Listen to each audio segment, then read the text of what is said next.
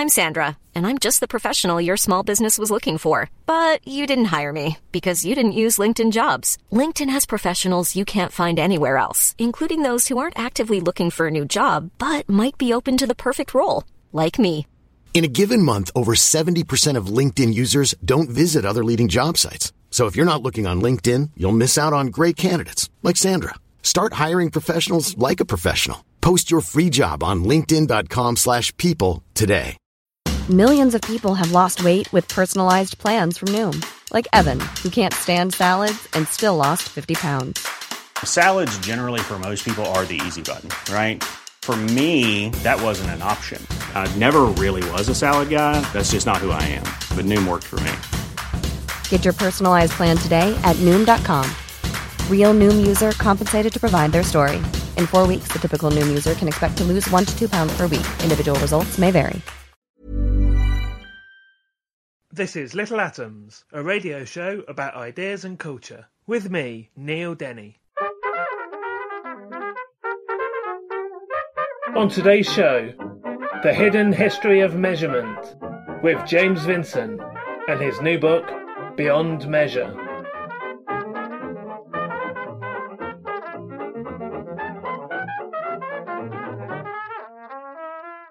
James Vincent is a journalist and writer from London who has worked and written for numerous publications, including the London Review of Books, the Financial Times, Independent, Wired, New Statesman, and others, and is currently a senior reporter for The Verge.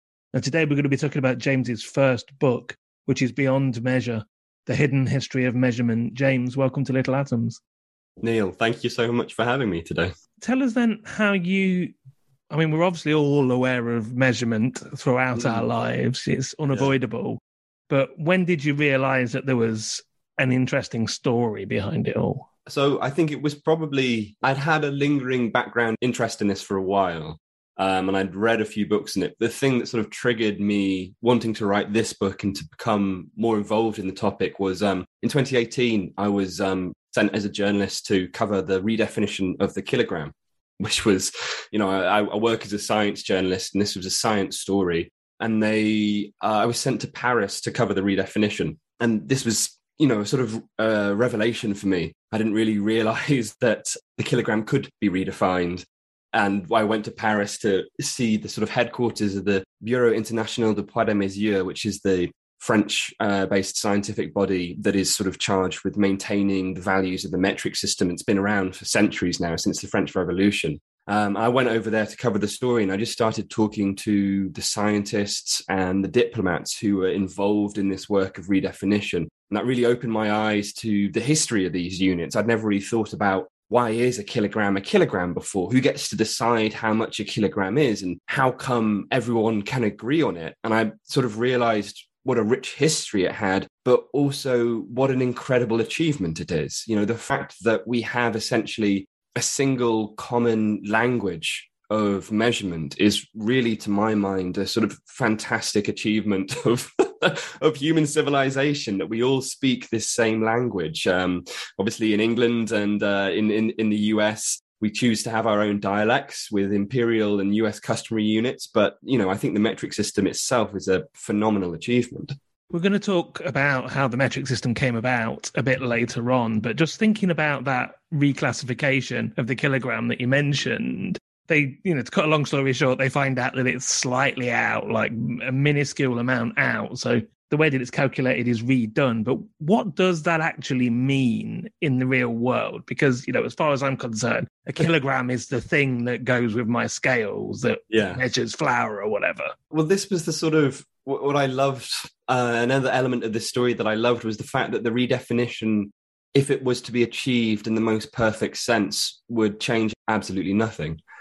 which is you know exactly the sort of paradoxical uh, aspect of scientific work I'm really drawn to. Because quite rightly as you point out what the kilogram means to you on your kitchen scales you want it to not change at all. And that's what the scientists were after as well. I don't want to overlap what we might talk about later but the broad sketches of it are that you know for centuries all the units we know now used to be based on physical artifacts. So there was a meter bar, there was a yard bar as well there was a kilogram and there was an ounce that was kept by countries, by states, and they would use that to refer, you know, to compare all their units to and make sure that they were all consistent.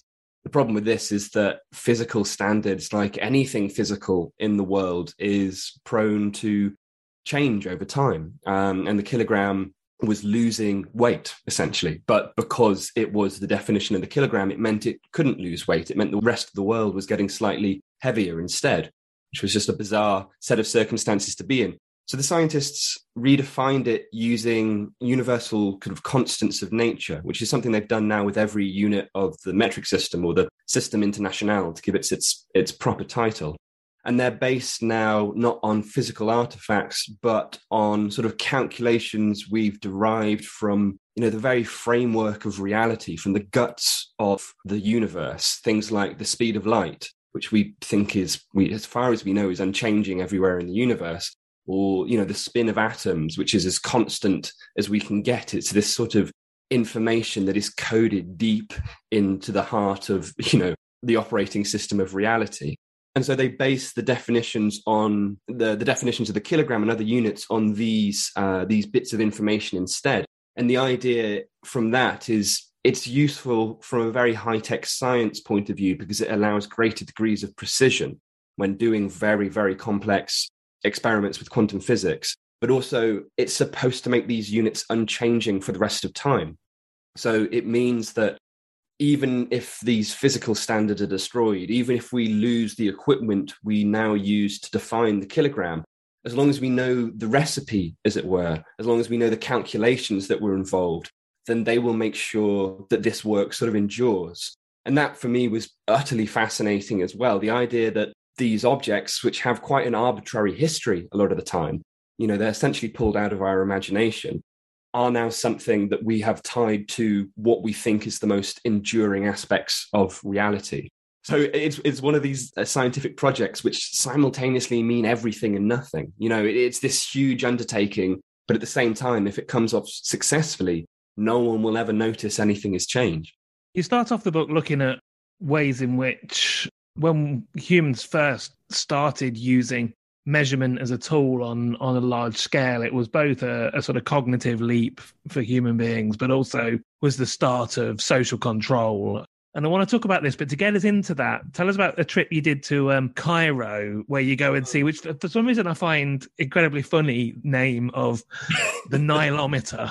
the Nilometer. Oh, it's great, isn't it? I love the Nilometers. So yeah, this was probably my favorite research trip I did for the book. Um, unfortunately, I had a lot more planned, but I wrote most of it during, uh, oh, you know, over the ongoing pandemic, essentially, and lockdowns meant I had to cancel a lot of trips. But I went to Egypt to see this sort of archaeological artifact, of which there used to be hundreds, perhaps thousands, we think, and now there's, you know, a few dozen scattered around Egypt. And yes, this is the Nilometer, which you're right is a completely ludicrous name on the face of it because it describes exactly exactly what it does. It's a way of measuring the depth of the River Nile.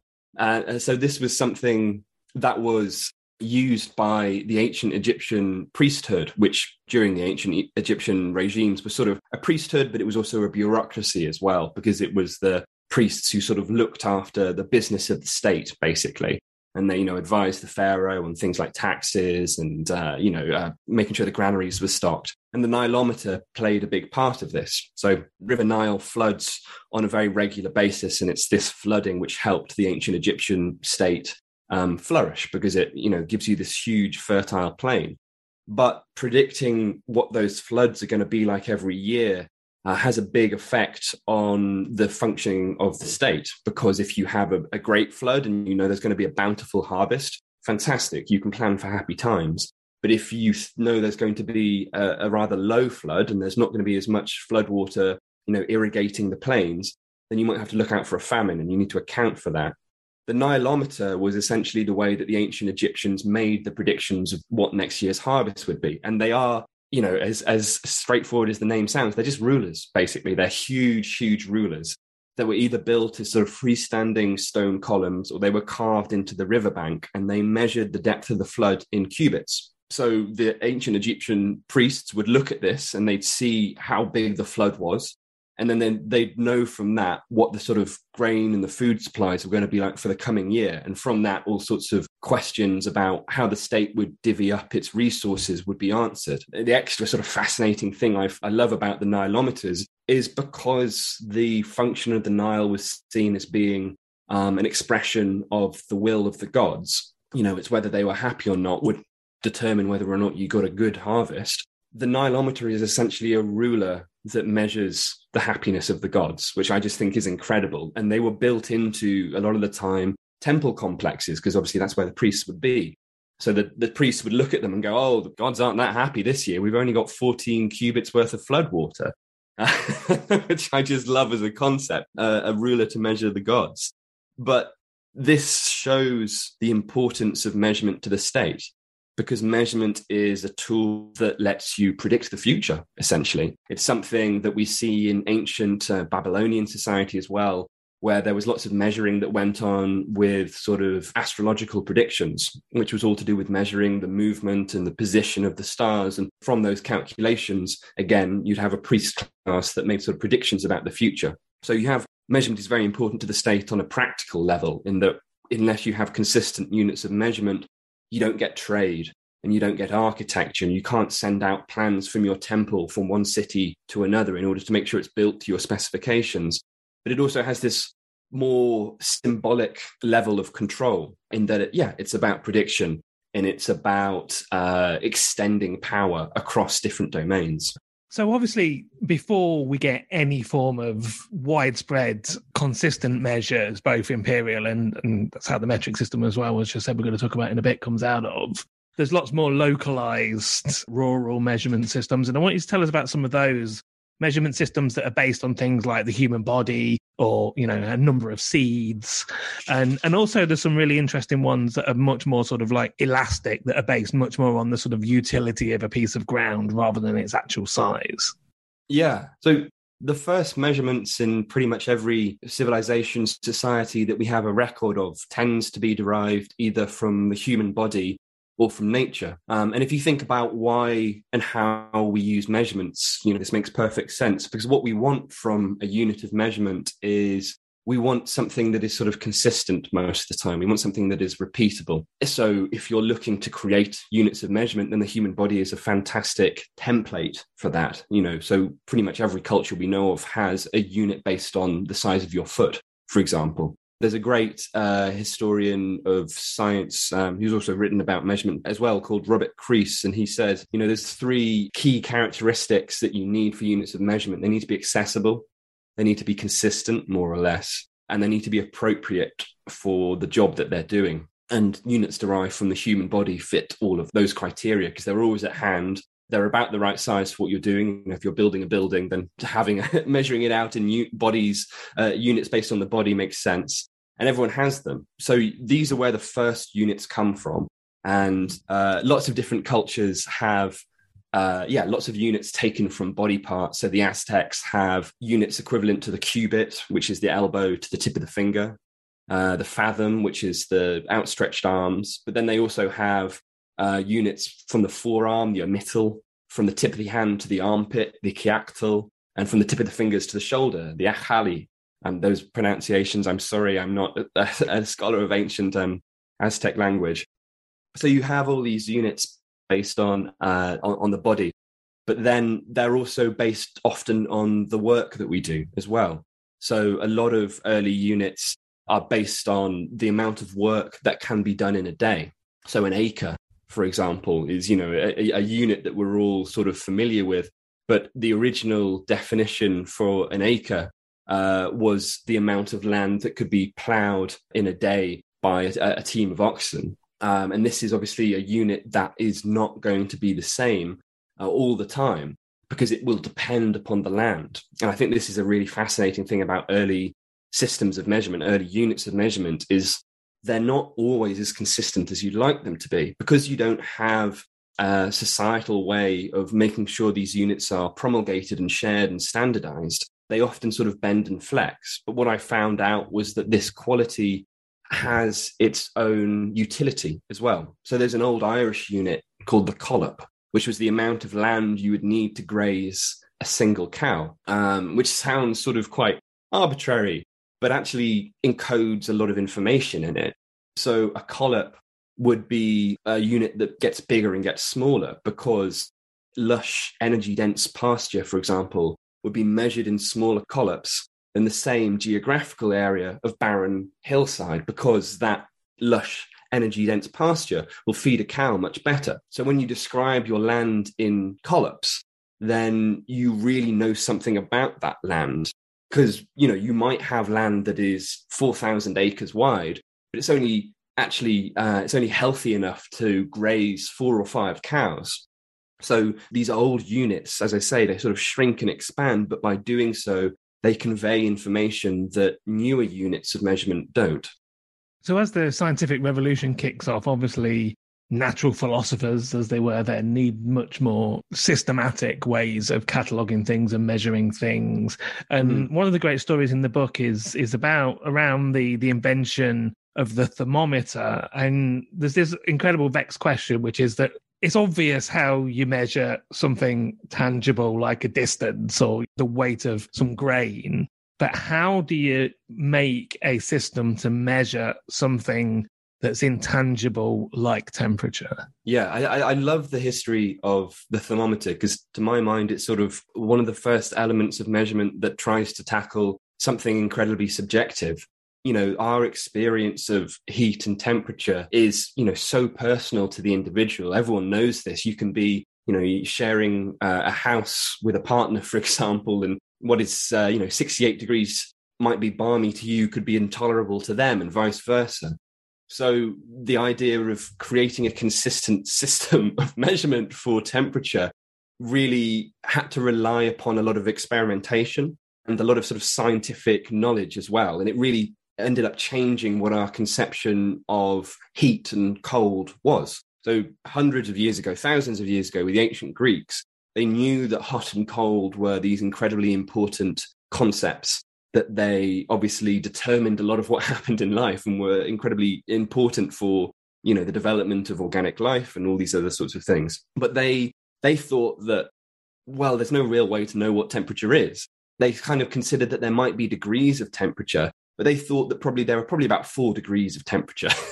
so very cold, quite cold, a bit warm and very hot. that was that was all that they thought was really necessary. And as this goes on, uh, we start developing what are called thermoscopes, which are like very early thermometers. So these are sort of tubes with a little bit of liquid in the bottom of them, and what that liquid is changes over the years. But as that liquid is exposed to different temperatures, it uh, shrinks and expands and that pushes up a column of air within the thermometer. So it's the same basic concept as a thermometer we know today, but it's just a bit more rough and ready, and it doesn't quite have this sort of gradation, this temperature scale at the side. So these are these early thermoscopes developed by people like like Galileo, in fact, and they start playing around with them. But then there comes this really difficult question of so I've got a thermoscope and you've got a thermoscope, and how do we know that they are measuring the same thing? Because they don't have the same scale on them. All we've done is sort of put some markings on the side of it. So, how do I know that your 22 degrees is the same as my 22 degrees? And this is the big challenge for scientists during the sort of 17th and 18th century. And what they end up doing is they end up looking for stable thermometric phenomena so they look for things, events, objects that occur at the same temperature each time. And they want to use these in order to put into context these thermometric scales. And it's like what I was saying earlier about, you know, we look for consistent units in the body and then we turn that into uh, units of measurement like the foot and the fathom.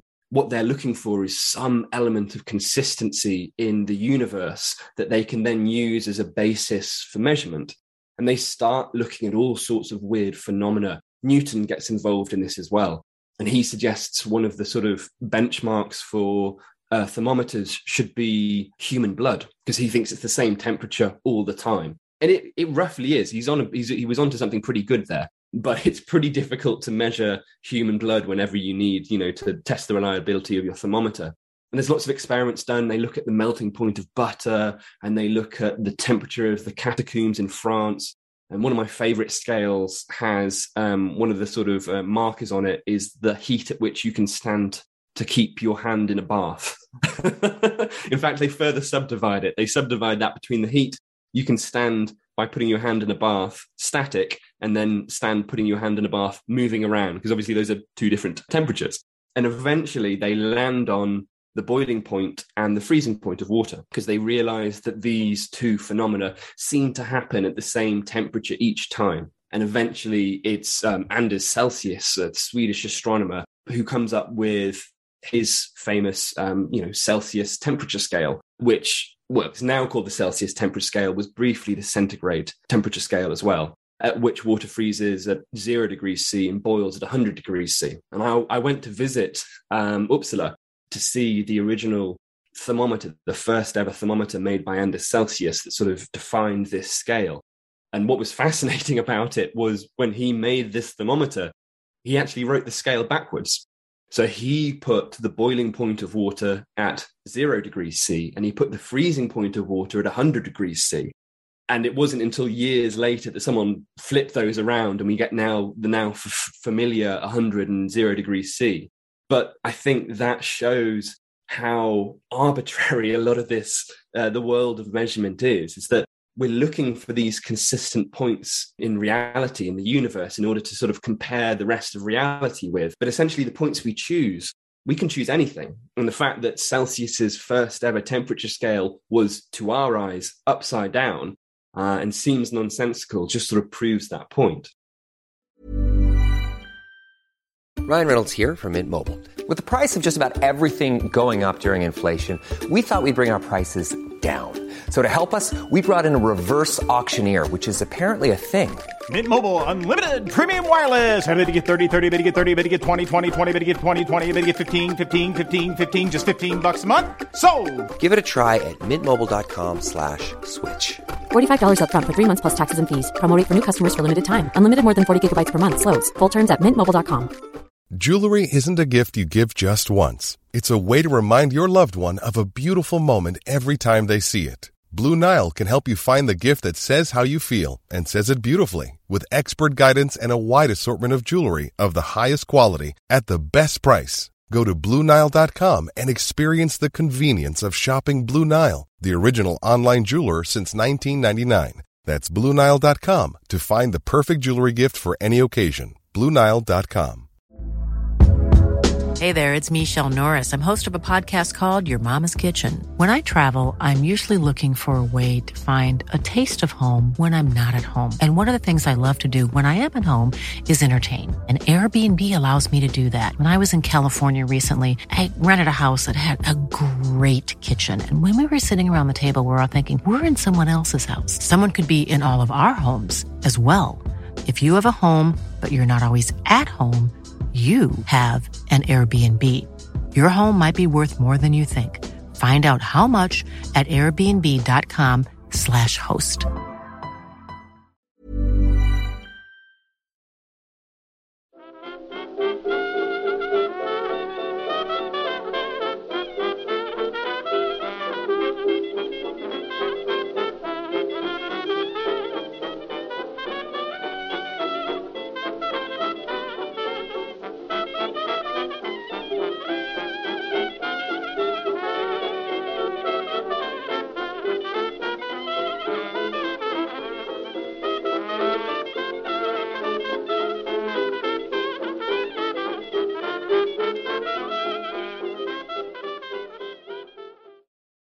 You're to Little Atoms. I'm Neil Denny. Today I'm talking to James Vincent, and we're talking about his book, Beyond Measure The Hidden History of Measurement. And James, I couldn't help but notice that when you gave a, a hypothetical example of an apartment temperature in the first half, you used Fahrenheit. Yes. Um, and that um, brings us nicely on to, as I said, I want to talk about this centuries long, literally right up to the present day, thanks to Boris Johnson, Yeah. battle between the systems of uh, imperial measurements, and we'll use that as a shorthand because there's various different versions of that, and the metric system. So tell us, first of all, why the metric system came about in the first place.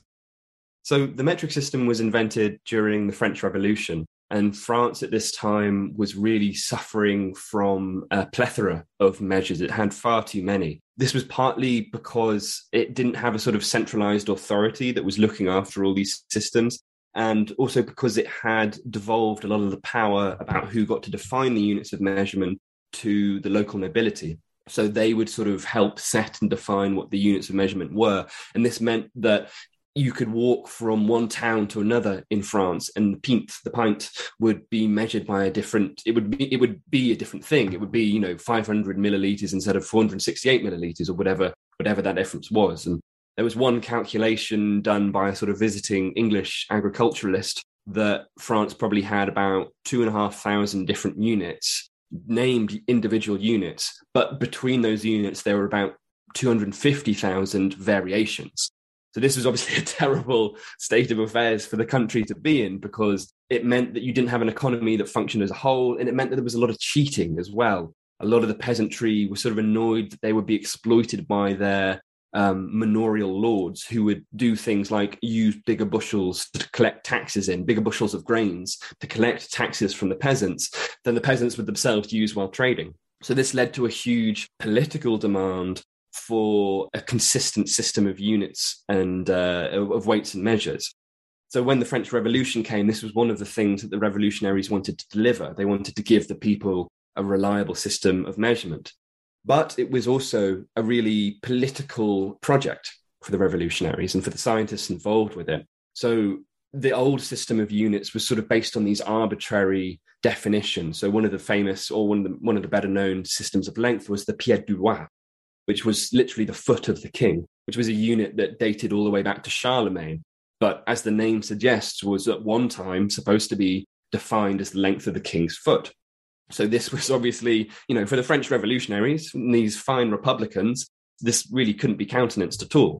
So they wanted to replace this old system of units and with it the old political ideals that sustained its authority with a rational scientific system based on the cutting edge enlightenment science that France was, you know, so well known for. It really was the capital of Paris was the capital of science in this time we had all the best scientists. So they came up with what we now call the metric system. The base unit of the metric system was the meter, which was defined as one ten millionth of the distance from the North Pole to the equator. And then all the other systems, uh, all the other units, sorry, uh, were based and interconnected with this one unit. So you had the kilogram, for example. Uh, so the kilogram was originally defined as a cubic decimeter of water. So you would take a meter and then you would make a sort of a, decimeter, which is a, a tenth of a meter cubed from that, and then fill that with water, and then the weight of that water would be a kilogram.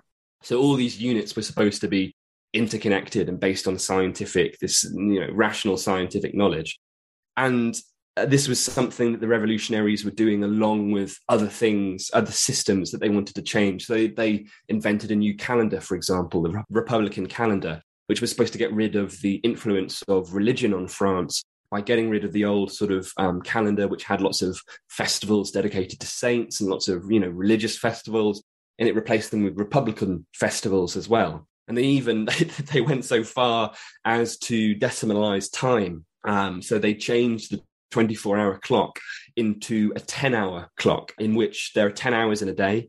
Each hour has 100 minutes, and each minute has 100 seconds. Um, and this actually meant that they had to change the length of the second itself, and the, the decimal second is 0.864 of the current second that we know now. But this just sort of shows how fanatical, I think is fair to say. you know, the French Revolution, pretty fanatical, how fanatical they were about changing the systems by which we understand the world around us. And this included the metric system. Um, and so it was designed to be a system that would help citizens calculating their own self interest. That was one of the phrases that was used to describe it. And it was supposed to sort of free them from the old politics. But because of this, this is sort of the origins of the anti metric sentiment we get in the US and the UK. And I know this is me returning to your question at a very, very long way around, but that's the nature of measurement, I'm afraid. Um, because of this, the metric system, it gets sort of associated with the worst um, excesses of the French Revolution and opponents in the US and the UK, they see the metric system as godless, essentially. They see it as connected to the atheistic uh, overtures of the French Revolution, and they see it as unnatural, as this real sort of imposition by scientists on what should be the natural workings of the world. Well, talking about fanatical, There's one point in the book where you um you go out into Essex and basically commit some domestic terrorism. I think that's putting it a little harshly, but I the, the contours of it are right. Yes. um, yeah, that's my time with the the active resistance to metrication. I mean, domestic terrorism. I, I, I, think I'd call it a little bit of light vandalism, Neil. I think that's uh, a little bit more accurate. I don't want to implicate myself in anything too horrible. I was really interested in why people get so riled up about the metric system. I mean, it's an oddity, but I think it's something that speaks to the importance of measurement, the overlooked importance of measurement in, in, in everyday life. So, this group, Active Resistance to Metrication, is essentially a bunch of um, uh, uh, UKIP aligned pensioners, shall we say, who think that the UK is losing its traditional heritage, its traditional culture, and this includes its traditional weights and measures. And the way that they choose to sort of express this discontent is they run around the country and they take down or they amend signposts that have been put up in metric rather than imperial units. And I, I want to say actually that sort of legally they're in the right here which sounds crazy, but it's sort of true. The vandalism isn't isn't legally um, prescribed, but the fact that these signposts are going up in metric is not technically correct. The UK obviously has a weird hodgepodge of uh, different units, but for road signs, we are supposed to use imperial. We can use both, and there are times where you can use uh, metric only. But for most of the time it's either it's either both or it's imperial especially for short distances. So when you get a signpost that says you know 200 yards to the historic windmill or whatever it may be that's what it should be. And they don't like this. Well no sorry they don't like it when it's in metric is what they don't like. So yeah i went on this raid with um, one of their number a guy named tony bennett who was a former uh, UKIP legal counsel, and he sort of we we, yeah, we we amended some signposts basically in the lovely village of Thaxted, but he really explained to me what it is that gets people riled up about this stuff. Um, and he's he's a bit of um, he's obviously an extreme case because he's you know not many people get so riled up that they'll go out and uh, paint a signpost. That takes a little bit of that takes a little bit of pushing. But for him, it was really tied towards um, his Christian beliefs, which it completely took me by surprise. I wasn't expecting this at all. Um, so he's a sort of he's an evangelical Christian, and he believes that it's God's intention that we live in different nation states, and that God wants a diversity of nations across the world, and He doesn't want us all to be part of the same political superstructure. So obviously, he sees things like the EU as a threat to that sort of um, divinely defined, uh, uh, you know, socio-political setup. And part of that is weights and measures. He thinks that if we're all assimilated into the same system, it becomes a threat to our freedoms, essentially.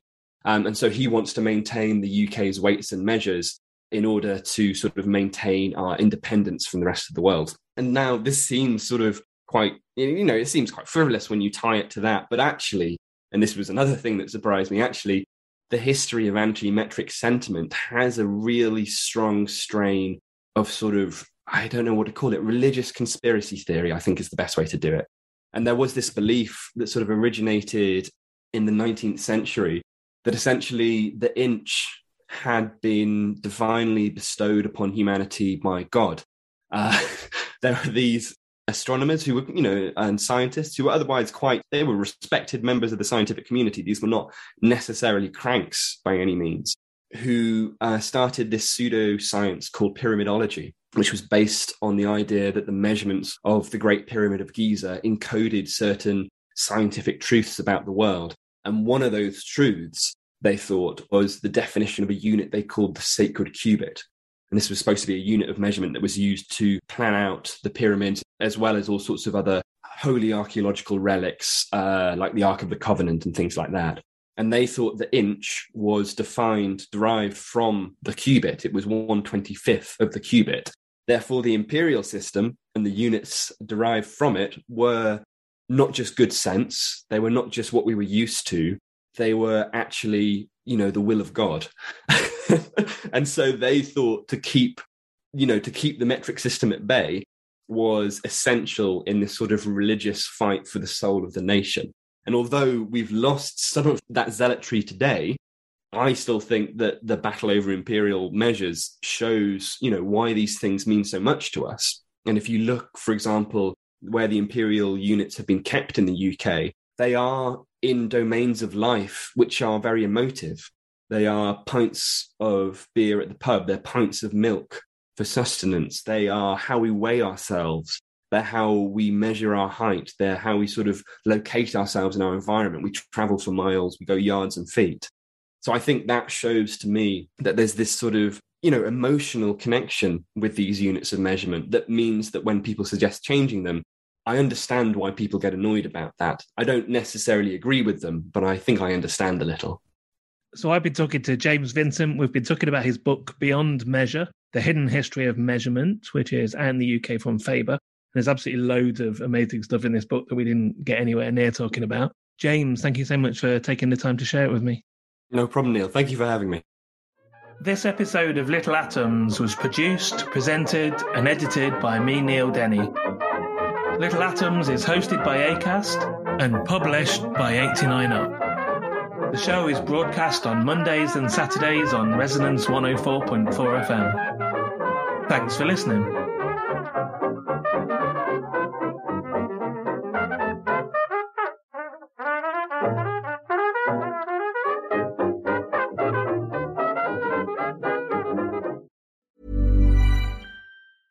Mom deserves the best, and there's no better place to shop for Mother's Day than Whole Foods Market. They're your destination for unbeatable savings, from premium gifts to show-stopping flowers and irresistible desserts. Start by saving 33% with Prime on all body care and candles. Then get a 15-stem bunch of tulips for just $9.99 each with Prime. Round out Mom's menu with festive rosé, irresistible berry chantilly cake, and more special treats. Come celebrate Mother's Day at Whole Foods Market. Hey, it's Paige DeSorbo from Giggly Squad. High quality fashion without the price tag. Say hello to Quince.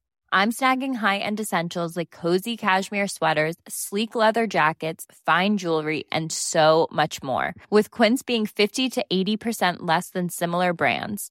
And they partner with factories that prioritize safe, ethical, and responsible manufacturing. I love that. Luxury quality within reach. Go to quince.com slash style to get free shipping and 365 day returns on your next order. Quince.com slash style.